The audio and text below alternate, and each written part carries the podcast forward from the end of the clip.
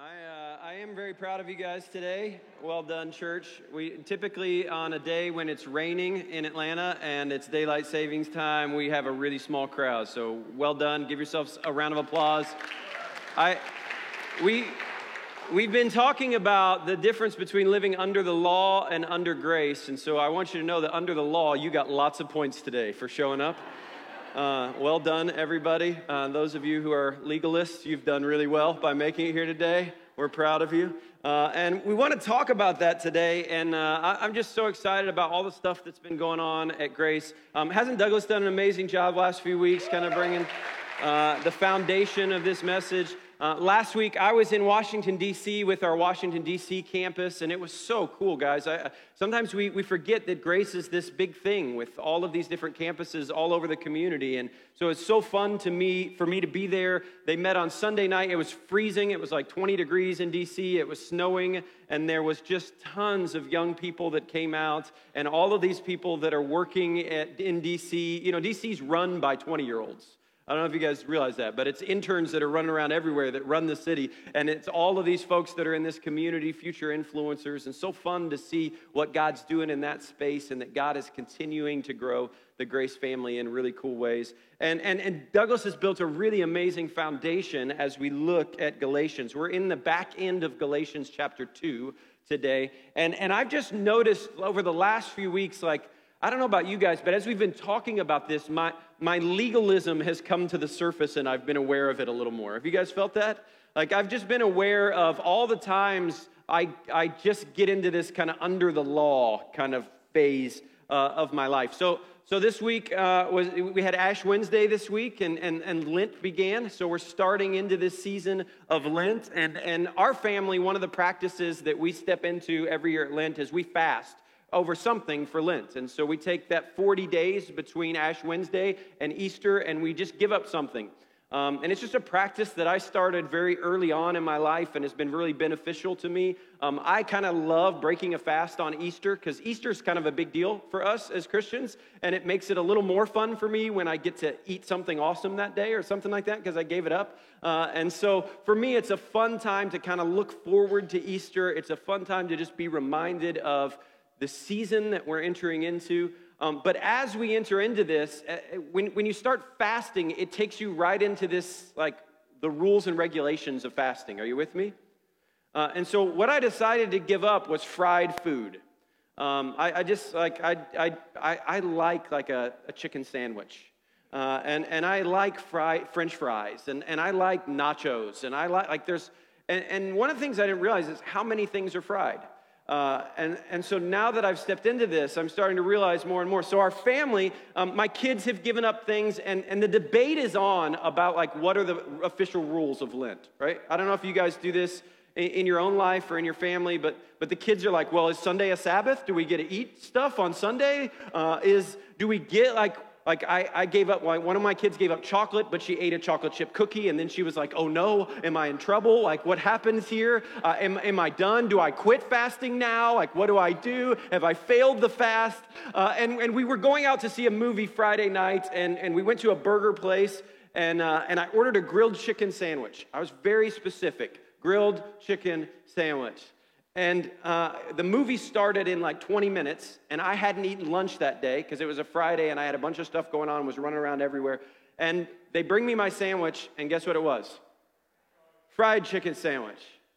And I'm sitting there and I said, Lord, I know the rules.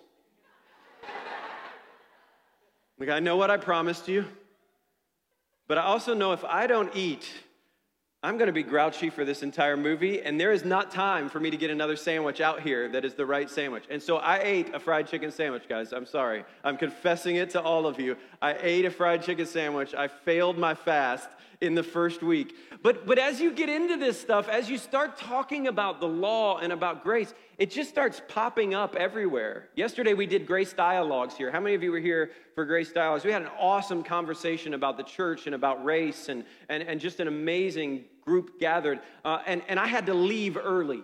Uh, and so I, I have to stand up here and talk to you guys on Sunday, and I try to prepare for that some. And so I know I needed to do that some yesterday. And then I had promised my 16 year old son that I was going to take him out to drive, right? Which law and grace, there's a lot of that going on during that ride also. Uh, and, and so I had promised him we were going to practice driving together, and I knew I needed to finish this up, and I had this thing that I needed to do in the yard. But Grace Dialogues was going so well, and the conversation was so awesome. And then I just had this guilt like fly over me, like, I shouldn't leave. Why am I leaving? Everybody's going to think that I'm a sinner if I leave. Everybody's going to think I'm a bad pastor if I leave, that I'm not. And I started like condemning myself about all of this stuff. And then I felt like I needed to walk around and tell people in the room why I was leaving because if I couldn't just leave, because then I would definitely be a sinner if I just left in the middle of it. And so I went to Bethany, who was leading the event. I said, I'm sorry, here's what I'm doing. I went to like the, the, the, spiritual leaders, I went to Tuttle and, and Douglas and, and Hardin in the room, and I confessed my sin of leaving, and I talked to them about how I was going home. And then I'm driving home, and I'm just feeling guilty the whole time. And, and I caught myself. I caught myself in my legalism, and I just said to the Lord, like, Lord, am I all right to leave? And I just felt like the Lord was like, please leave. Like, like, it's okay. You don't have to be at everything that happens at the church. You don't have to be everywhere. And it's like you don't have to carry this guilt with this thing going on here. But what I'm recognizing in me is there is this legalism thing that runs through me. Uh, a friend of mine says fundamentalism dies hard. I don't know if you've experienced that. Um, but I know that I have. And, and as we dive in to Galatians chapter 2, when we talk about legalism, a lot of times we talk about legalism in how we deal with others, right? And I think that's really important because what we do is we hold other people to a higher standard than ourselves because we look at their lives and, and, and we tell a story to ourselves about them and we hold people to different standards and we, we want to decide who's in and who's out based on the law and we want to kind of have our boxes that we put people in and all those things. And it's really important for us to think about legalism through the lens of how we treat others. But today I want to focus on legalism and how we treat ourselves. I want to talk about what legalism does when it lives in our own hearts and, and, and breeds and, and, and breathes all about us. Because if we believe that God only deals with us with the law, then we have a broken image of who God is. A.W. Tozer said the most important thing about us is what we think about when we think about God. And so we have an image that is distorted of God, and we only see law and don't see grace. And then what happens is when we look at our own lives, we find ourselves in shame and guilt and condemnation all of our lives because we're not good enough, because we're not accomplishing enough, because we're not doing enough, because we ate a chicken sandwich and we left Grace Dialogues early. And we live in this cycle of shame and guilt. And sometimes we don't know what to hate, so we hate ourselves. Sometimes we don't know how to live, so we, we just pile this shame and guilt on top of us. And I don't know about you guys, but I was actually brought up in some of this stuff. How many of you would say, as a child, you were taught much more about the law than you were about grace? A lot of us. Let's not do that to our kids. Can we all agree? Like let's let's be about our church's name is grace, so let's teach that, right? Let's let's talk about that a lot. Um, because what it does is it does this terrible thing to us. Um, Margaret Thatcher, the Prime Minister uh, of the United Kingdom, once went to a retirement village to spend the day with a bunch of women at the retirement village. And as she was there, she sat down with a woman and started eating lunch with her and, and just was having this nice conversation with her. And, and, and eventually she looked at the woman and she said, Ma'am, do you know who I am? Because the woman just wasn't kind of acknowledging that she was a big deal or something, right, in this moment. She said, Do you know who I am? And the, and the woman looked at her and said, no, I don't know who you are, but if you need to know, the nurses will always tell you. They, they, they tell me all the time, and when I, when I forget, and, and, and what Galatians is talking about here is, is this radical reorienting ourselves around grace, which means there is a new identity in Christ, which means the old is gone and the new has come. It means we're learning from scratch who we really are and we're diving into this new identity. Paul's phrase that he uses over and over and over again is in Christ. In Christ which at that time is this beautiful reminder that what is true of the king is true of us. So, in that time, if, if, if you served a king or an emperor or a ruler who was generous, then your whole community was known for their generosity. If you served a ruler or a king or an emperor who was courageous, then the whole community was known for their courage. And when Paul says we are in Christ, it means what's true of Christ is true of us. It means the life he lived is the life that we're invited into. And there's this huge debate that begins of wait a minute, if we're not under the law anymore, then how do we keep track? Right? How do we know who's in and who's out? How do we patrol the borders of all of this? And what if somebody does this? And what if somebody does that? And what if? And it brings up all of these discussions about how do we live? How do we choose this identity? So God's people had been known for their identity as a holy race, as a chosen people, as a people who had been set apart. And their whole identity was wrapped up in the fact that God chose them because they're special. And suddenly, Paul comes along and starts teaching a, a, a, new gospel. He starts teaching the gospel of Jesus, which says, no, this is not just for the Jews, it's for the Gentiles. This is not just for the people inside the doors of the church on Sunday. There is grace available for people outside the walls of the church every day. This is not just for the people whose lives are pretty and cleaned up and dressed up nice and show up on Sunday on a super holy way when, when, when they had to sleep in, when they could have slept in. This is for everybody. And everybody starts freaking out about this. And this huge debate begins about who are we now? Because here's the thing about the law the law is measurable, right? Like when, I, when I'm keeping track of the law, I know, like, okay, today I, I, I messed up four times. Uh, there were four times, I, that's Four is probably ambitious, isn't it? There's probably a lot more than four in our lives. I'm not that holy, right? There, I, messed up a certain amount of times today, and I can kind of keep track of that. Or I can look at other people's lives and I can say, mm I, yeah, I'm not so sure about that one. Not so sure about that John Moxley over there, right? I'm not so sure about, right? We can, we can look at people, sorry, John. Uh, we can look at people and we can just say, I can, I can gauge these things. Um, and, and, and legalism is looking into anything other than Jesus to become acceptable and clean before God. It's looking to any other thing than Jesus to become acceptable and, and, and, and clean with God. So Paul and Peter are duking it out here. And I love that Paul doesn't come to Peter and say, You're wrong. He doesn't come to Peter and say, You're not following the law. He comes to Peter and doesn't say, You've broken all the rules. He comes to Peter and says, You've forgotten the gospel. You've forgotten the good news that Jesus taught us. You've forgotten that this is available to everybody. You've forgotten all of these things. And, and Paul's summary of the gospel is this. And, and, and I, I, I, this morning, as I was preparing, I, I get really excited when I have a really inspirational word for you guys. Right? I just know that there's some mornings where there's, there's going to be some fire coming out, right? I, don't, I just I get a sense that the Holy Spirit's getting ready to blow something out, right? Uh, and then there's sometimes when I wake up and I'm like, this feels like a Bible class, right? This feels like a seminary course.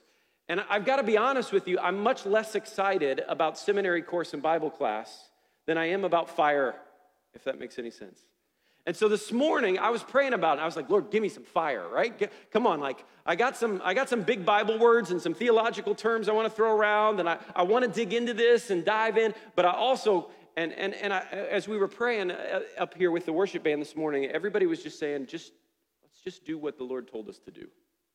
Let's just bring what the Lord told us to bring. And so I'm going to throw around some Bible terms this morning that feel like big churchy words, right? And if you are not, have not been around the church, I hope this is helpful for you. Um, I think these terms and the, this knowledge is helpful for us to build on so that we understand what we're talking about when we say under grace and under the law. And the first of those is Paul's summary of the gospel. Paul's summary of the gospel is this justification by faith. That's his summary. Justification is the same thing as being clean. Justified is to be worthy of fellowship with God. And so the question is under the law, how did people become justified? They just had to do, right? They had to accomplish the law. They had to get everything right. They had to be holy. They had to not break the rules. They had to not eat chicken sandwiches that were fried, even though they brought them a chicken sandwich that was fried, right? These were the things under the law that everybody had to live into. And then the debate now, the debate at that time was constantly what's clean? What's clean and what's polluted? And so there was this constant managing of my life and managing of everybody else's life to discern is this clean or is this polluted? Is this thing that we're stepping into clean or polluted? So if I eat with these people, do I become polluted? If I sit on this chair, do I become polluted? If I work on the Sabbath, do I become polluted? If, if I don't read my Bible enough, do we become polluted? If we listen to certain music, do we become polluted? If we go to dueling pianos, do we become polluted? Right? Whatever it is that we do, do do these things and do we become polluted? And Paul suggests that cleanliness is not the way that we get to God, and he changes the entire playing field. Jesus said this in Matthew chapter 23 to the people who were the keepers of the law, who were the regulators of the rules, who were the ones who were constantly saying clean or unclean, clean or unclean. He said, Woe to you, teachers of the law and Pharisees, you hypocrites. You're like whitewashed tombs, which look beautiful on the outside, but in the inside, you're full of the bones of the dead and everything unclean. In the same way, on the outside, you appear to people as righteous, but on the inside, you are full of hypocrisy and wickedness. What he's saying is, God doesn't accept us because we've managed to clean ourselves up. He actually sent Jesus to cleanse our sins. The opposite of justified is condemned. The opposite of justified is that we're condemned. The opposite of it is that, that we don't have a right standing with God, that we don't get fellowship with Him, that we're not invited in, and we're not acceptable to God because we become righteous. We become actually righteous because we are acceptable to God. Justification is like the transition from a condemned criminal waiting a terrible execution to a, an heir waiting an amazing inheritance. It's incredible, incredible good news for us. And so Paul is trying to break all of this down and trying to have these conversations. Galatians chapter 2, verse 16 says, I know that a person is not justified by the works of the law, but by faith in Jesus Christ. So we too have put our faith in Christ Jesus that we may be justified by faith in Christ, not by the works of the law, because by the works of the law, no one will be justified. So if we're justified by what Christ has done, then we're also not justified by what we have done. Which I don't know about you guys, but that's really good news for me. Because if God kept a record of wrong of all the wrongs that I had done, and there was a list of all of the times that Ben had blown it in his life, fallen short of the glory of God and made mistakes, that's a really long list. Verse 17 says, But if in seeking to be justified in Christ, we Jews find ourselves also among the sinners, doesn't that mean that Christ then promotes sin? Absolutely not. If I rebuild what I destroyed, then I would really be a lawbreaker. So people start asking now if the law goes away, does that just mean we can go and do whatever we want? Does that just mean we can go and live however we want to live? Do we just take this freedom and run with it and just fulfill all of our desires and do whatever our heart longs for and just say, it's all right, we've got grace, we've been forgiven, so let's just have fun and do whatever we want to do. There's this fear of freedom, but there's also this understanding that under grace, this requires a new imagination for God's people. So if someone who is justified by faith tries to use that justification in order to go off and live in sin, then one, they don't understand grace, and two, they don't understand Jesus. So there's a lot of people who want to meet with me, and what they want me to do is to sign off on their lives. Do you guys have friends that do this? So they want to meet with me and say, Pastor, we, we just moved in together, and we're not married, and we want you to say that's good. And I'm like, I love you guys and I want the best for you, but I don't think that's the best for you. Or they'll say, I'm, you know, I'm living this way, or I'm doing this thing, or I'm, I'm, I, they want, they, they kind of want you to come and just say, all right, it's all right. It's all right. There's lots of grace, which there is. But, but we don't get to just sign off on everybody's life and say, you know what, go ahead. Go do what you want to do. Live however you want to live. Verse 19, it says, For through the law I died to the law so that I might live for God. So here's what Paul is saying. He's not saying, I died to the law, so I just throw it aside and never lean into it or live into it or acknowledge it. What he's saying is, I died to the law's power of salvation. I died to the power of the law to save me. I did not die to the power of the law to turn me into the person that Christ is making me into. Does that make sense? There's, there's this sanctification, is the Bible word. Sanctification is becoming holy. It's, it's kind of this lifelong process that we lean into of becoming who God wants us to become. And then there's justification, which is becoming clean. And, and here's what Paul is saying it's not, it's not an either or, it's both and. We want justification and sanctification. We want grace and the law. We don't live into just one of them. We understand there is power in both of them. So we've got a little grid here about justification and sanctification. We're going to get into like Bible class here for a minute. So justification happens at the moment of salvation. Sanctification happens after salvation. Justification is a one time event. I am one time justified. Sanctification is a lifelong project of me becoming like Christ. Justification is for salvation, sanctification is because of salvation. Justification is finished at salvation, sanctification is finished when we reach heaven. Justification is by grace alone through faith. Sanctification happens by learning to follow and obey. Justification says, My sins are covered and forgiven. Sanctification says, My sin separates me from God's plans and God's power. Justification says, I don't have to earn. Sanctification says, Yes, there is an effort. One of my favorite quotes about salvation is We don't earn it, but there is effort involved in our grace that follows up salvation, right? So we don't we don't work for our salvation, we work from our salvation. We don't work for our justification, we work from our justification. We don't work to be saved, we work because we're saved. When, when I was a teenager, I, I, I think my parents uh, were terrified of what I was going to become. Uh, I'm starting to realize that's probably true of all teenage parents uh, in the room. Uh, and you start to worry about what's going on with your kids. You start to worry about the future and start to worry about what it holds for them and, and all the things that are involved in that. And um, I just, I can remember having something click in my mind where I stopped wanting to obey my parents because I thought they were right. And I started wanting to obey my parents because I trusted them and I now, it was late in my teenage years that this happened, right? Early on in my teenage years, I had not figured this out. But the older I got, I started to realize, like, my dad is really smart. Kids who are teenagers right now, you think your parents are stupid. When, when, when you turn 21, you'll realize they're the smartest people in the world, right? Uh, and, and so, like, I, I used to think, like, I, I just have to follow my dad because that's the rules and because that's what's right and that's the way to do it. And then what I eventually started to realize is I want to follow my dad because my dad is usually right and I trust him and he's good and he wants the best for me and I love him and don't want to disappoint him. And so I want to, to serve him out of obedience.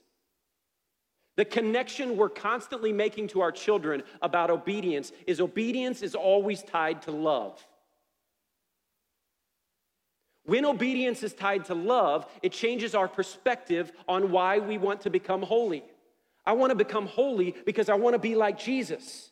I want to be sanctified because I want, I want the life that He lives to live in me because I trust him, because I believe his ways are better than my ways. I believe his plans are better than my plans. His dreams for my life are better than my dreams for my life. And so I learn to trust him and I learn to obey and walk into him. And so the law does not become the thing that I earn, it becomes the thing that I strive for. And so here's what happens. Jesus, this is, this is so helpful for me. I was learning this in seminary, and it's been the most helpful framework for me as I think about this. The law always points me to Jesus. Because I don't know if you've tried to obey the law perfectly. Just try for the next 24 hours, see how well you do. I'm going to break it to you. You're going to fail. Right? I can't make it through one day without breaking the law. I'm not talking about like, you know what I'm talking about, not, not the, not like police law, like the, the Bible law, right? right? Like I, I, I can't make it through one day by following everything that's in here perfectly. I'm gonna make mistakes. My, my thoughts and my mind, like my heart, uh, my, my motivations, like there's all of these things that flow out of me. And so what happens is when we try and accomplish the law, it points us back to Jesus to say, I can't. I cannot do this. But here's the beautiful thing that Jesus does the law points us to Jesus, and then Jesus points us right back to the law. And Jesus says, Yeah, you can't. I did it for you. But I want you to trust me. I want you to love me. I want you to obey me. And I want you to know that these plans that I have for you, these ways that I've asked you to live, they're actually really good for you. And they will change the person that you are. And they will change the family that you live in. And they will change the community that you operate in. And I want you to learn to trust me, not so that you earn salvation, but so that you become like me. There is no greater joy for a father than looking at their son and saying, I think I did something good there. I think there's some of me in him. Right? I look at my kids and I'm like, oh, there's, there's some nasty stuff of me that they got. And there's some good stuff of me that I got. Jesus looks at us and says, I just want to give you all the good stuff. All that I have, all the authority and power and presence of God, I give to you. And, and, and so sometimes what our journey into faith looks like is it looks like this grid. We call this the cycle of religious entanglement. Um, this is what living under the law looks like. So here's what living under the law looks like. It's uh, I show up to church on Sunday. The pastor preaches a really convicting message, and I feel guilty. Anybody been there? And so what I decide is I'm going to try harder. I got this. Follow the rules this week. The pastor talked about being a perfect husband. I'm going to be a perfect husband this week. And then Tuesday, my wife shows up late and I get irritated and she leaves her shoes on the floor. My wife does that a lot. Shoes on the floor, guys. It's, it's the little things, isn't it? And the shoes on the floor set me out. And, and I was trying harder to be a perfect husband, then I, but then I just get tired, right? I, I, I, I can't be a perfect husband. I keep making mistakes, and so I quit, right? I'm done. I can't do this. And then I show up to church the next week, and there's another message, and this message is about being a perfect father. And I'm like, oh, I got to be a really good dad. I'm going to try harder this week. I'm going to hang out with my kids, but then my kids start doing the things that my kids do. They start complaining when we're doing stuff for them. They start like getting irritated, like they fight in the car. I don't understand why when the moment we enter into our minivan, fights begin. Are you with me? Like the moment we get in the van, there's just a war that breaks out every time. We have tried every strategy imaginable. We've done the separation. We've done the everyone put on headphones and don't talk to one another. We, we've tried everything imaginable. So I try harder, but then I get tired and then I quit. And I, I want you to understand that I, I'm, I'm expressing this in a silly way, but this is not a silly way of living. I meet people every single week who this is all they know of their spiritual experience. Their whole life, all they have done is manage their behavior. It's just been a life of sin management and trying harder and feeling guilty and quitting and giving up and then saying, I'm gonna try again, I'm gonna try again, I'm gonna try again, I'm gonna try again. This is the cycle of living under the law. And Jesus says this cycle is gone. Paul says this cycle is actually dead because we don't live under the law, we live under grace. The law has died so that we can experience both justification and sanctification. This is such, such beautiful stuff. Verse 20 says, I have been crucified with Christ, and I no longer live, but Christ lives in me. The life I now live in the body, I live by the faith of the Son of God who loved me and gave himself for me. So I do not set aside the grace of God, for if righteousness could be gained through the law, Christ then died for nothing. If I could get if I could become justified by following the rules, then why would Christ go to the cross? If I could just make it on my own by earning my own salvation, then why would Christ have to die? Like it would be like this scenario: your your house is burning, and and your your your whole house is burning to the ground, and your whole family's standing out on the lawn, and um, Brandon Dixon, who's a hero, shows up. This, you know what? I probably shouldn't have used a name for this illustration, but we're going to go ahead and go with Brandon. I'll, I'll, I'll ask your forgiveness later. So Brandon Dixon shows up and he's like, I'm to save everyone, and runs into the house and then dies in the burning inferno while the whole family stays in the yard. Everybody's like, that was really weird. What's wrong with Brandon? Why did he do that? That makes no sense. Why did he go in there and die for nothing? With me? Now, if the same scenario is happening and your children are in the house, and Brandon runs in and saves your children, pulls them out of the fire, and dies in the fire, then he becomes a hero who saved us. This is what it's saying. If Christ died, and, and, and if he died for nothing, if he died so that we could earn our own salvation, this is not the way it works. It would just be weird and, and tragic and pointless if we went out and died for nothing. So the question here becomes, and this is where I want to land the ship the question here becomes what do we do with our repentance? So if we understand we're living under, the, under grace and not under the law, the question is what do we do in our badness? What do we do when we don't follow the law? What do we do when we do make mistakes? What do we do when, as scripture says, we sin and fall short of the glory of God? Now, if we don't have a relationship with Him, we start with a relationship with Him, right? We start with confessing our sins, repenting, and acknowledging Him as both our Savior and our Lord. But here's the thing if we're constantly living in the cycle that we just showed, and if we're constantly always condemning ourselves and living under this paradigm of law, then what happens when we sin is we do a couple different things. The first thing that we do is we, we, we go through this cycle of shame and guilt. And so what happens is when we make a mistake, we, we start to believe this if I feel really bad about it, then I will be holy again. If I condemn myself, or if I beat myself up about this, then I will have paid my penance and I will be seen as clean and holy and be able to have fellowship with God again. Way back in church history, people used to actually take whips and whip their own backs so that they would experience the penance of their sin. I don't think a lot of us use whips, but I think we use our minds as whips. I think we condemn ourselves over and over and over again. I think we live in these cycles of shame and guilt that repeats over and over again. And the depth of our repentance is built on the depth of our sadness or the depth of our shame or the depth of our guilt or the depth of our feeling bad about what everything happens. So, what we do is we go through this cycle of shame and guilt. The second thing that we do is we fight to fix all of our behaviors, right? Just the cycle we just showed. We just keep trying harder. I'm just going to keep trying harder. I'm going to keep figuring it out. I got this. I'm going to figure it out. I'm going to come up with a new strategy. I'm going to come up with a new plan. I got this. I'm going to figure it out. And we just we just fight or fix what's happening. The third thing that we do is we flee and we pretend.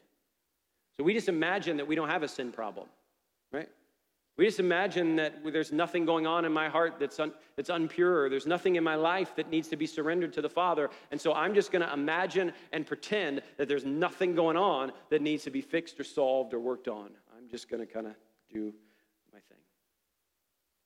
And all of these are patterns of hiding and running from our sin. What Paul and what Jesus both suggest is that we don't hide from it, we don't run from it we don't try and fix it on our own. What we actually do is we surrender it. We take our brokenness, we take the parts of us that don't look like Jesus, and we lay them at his feet. And we say, Jesus, will you teach me how to be a better husband? Jesus, will you teach me how to be a better father? Jesus, will you teach me how to, whatever it is, that thing. Since the garden, guys, what we've been doing with our sin is hiding. And the reason we hide is because we believe that we have to earn. The reason we hide is because we believe that when we make a mistake, we're suddenly seen as not justified and we can't have fellowship with Him and we can't be with Him. So I've got to run and I've got to take off and I've got to go in this other direction rather than going to Him. If I see Him as a good Father who knows me and loves me and actually planned for me to make mistakes, then what I do when I make mistakes is I bring them to Him and I say, Father, I'm so sorry. Need more of you. I need more of your grace. I need more of your mercy. I want to love you. I want to follow you. And so I'm surrendering this to you, and I need you to walk with me and show me and guide me and direct me. If we're living under the law, what we try and do is we try and fix it all ourselves. We pull up our bootstraps. It's the American way, isn't it? Figure out, I'm going to fix this. I'm going to solve this. I got the answer to my problem, and I'm just going to get after it on my own. And one of those allows us to face the truth about ourselves and reckon with ourselves and deal with ha- what's happening beneath the surface of our life. And one of us allows us to pretend that nothing bad has ever happened. We, we use this phrase a lot around here, but God meets us in reality. He meets us not in the place that we want to be, but in the place that we are. He doesn't always just meet us on the mountaintop.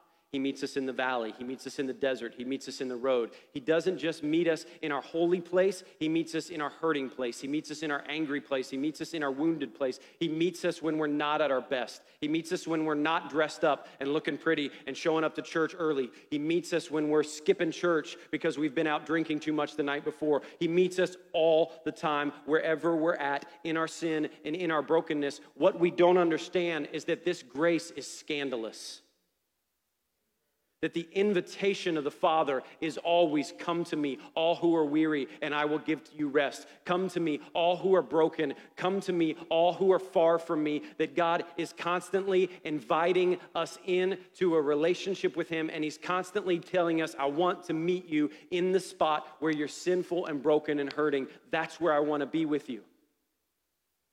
I've told this story before, but there was a few years ago where I, I was, I was just really angry.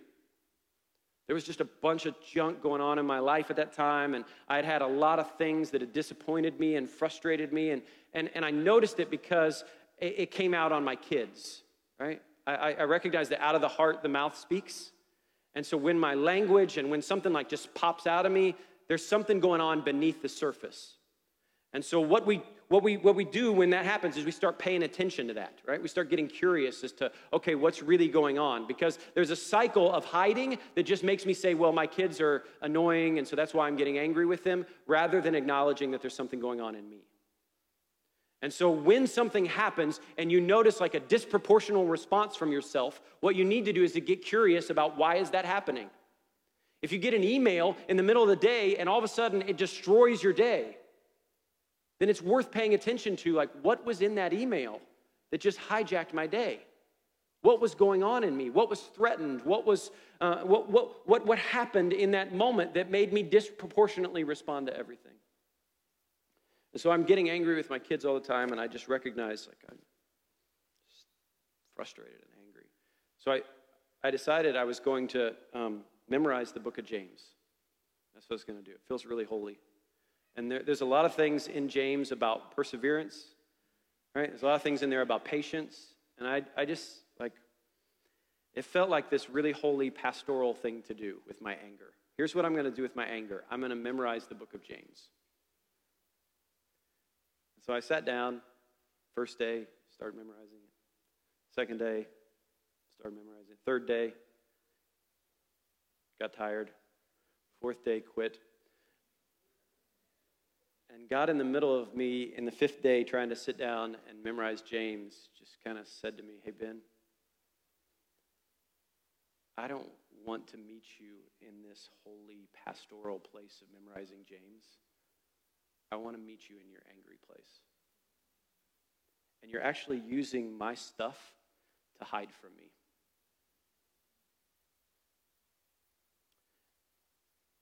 And I had to say to the Lord at that moment,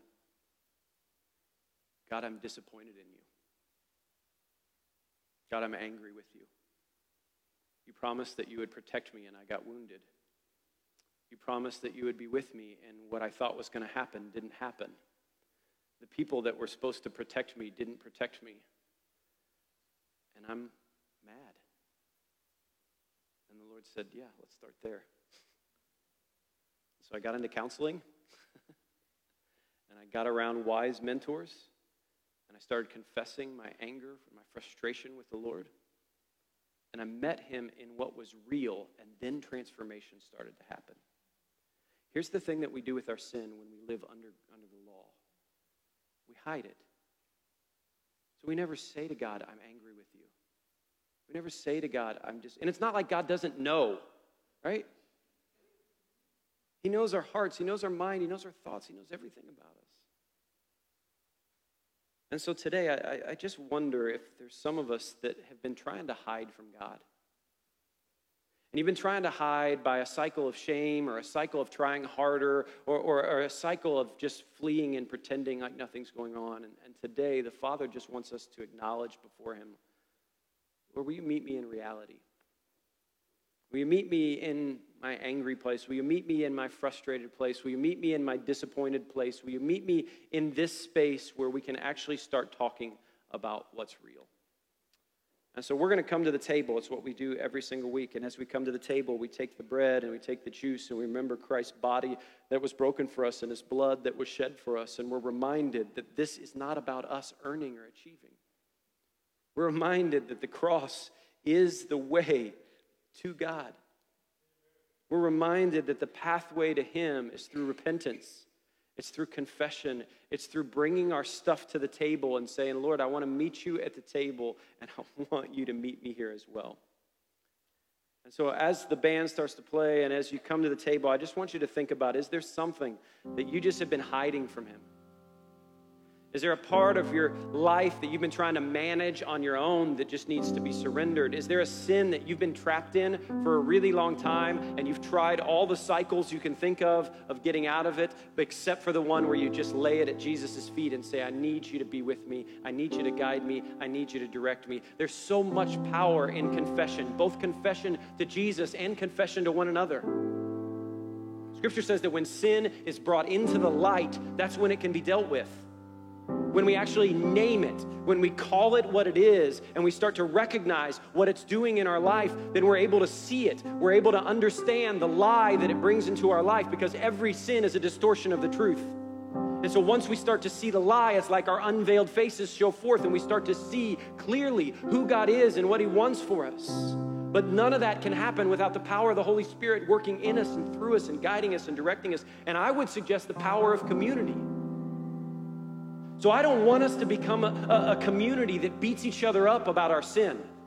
Right? I don't want us to become a community that calls out the worst in one another. But what I do want us to become is a community that's honest enough with each other to bring our junk, to say I'm failing, to say I'm struggling, and to walk beside each other and call ourselves to something better.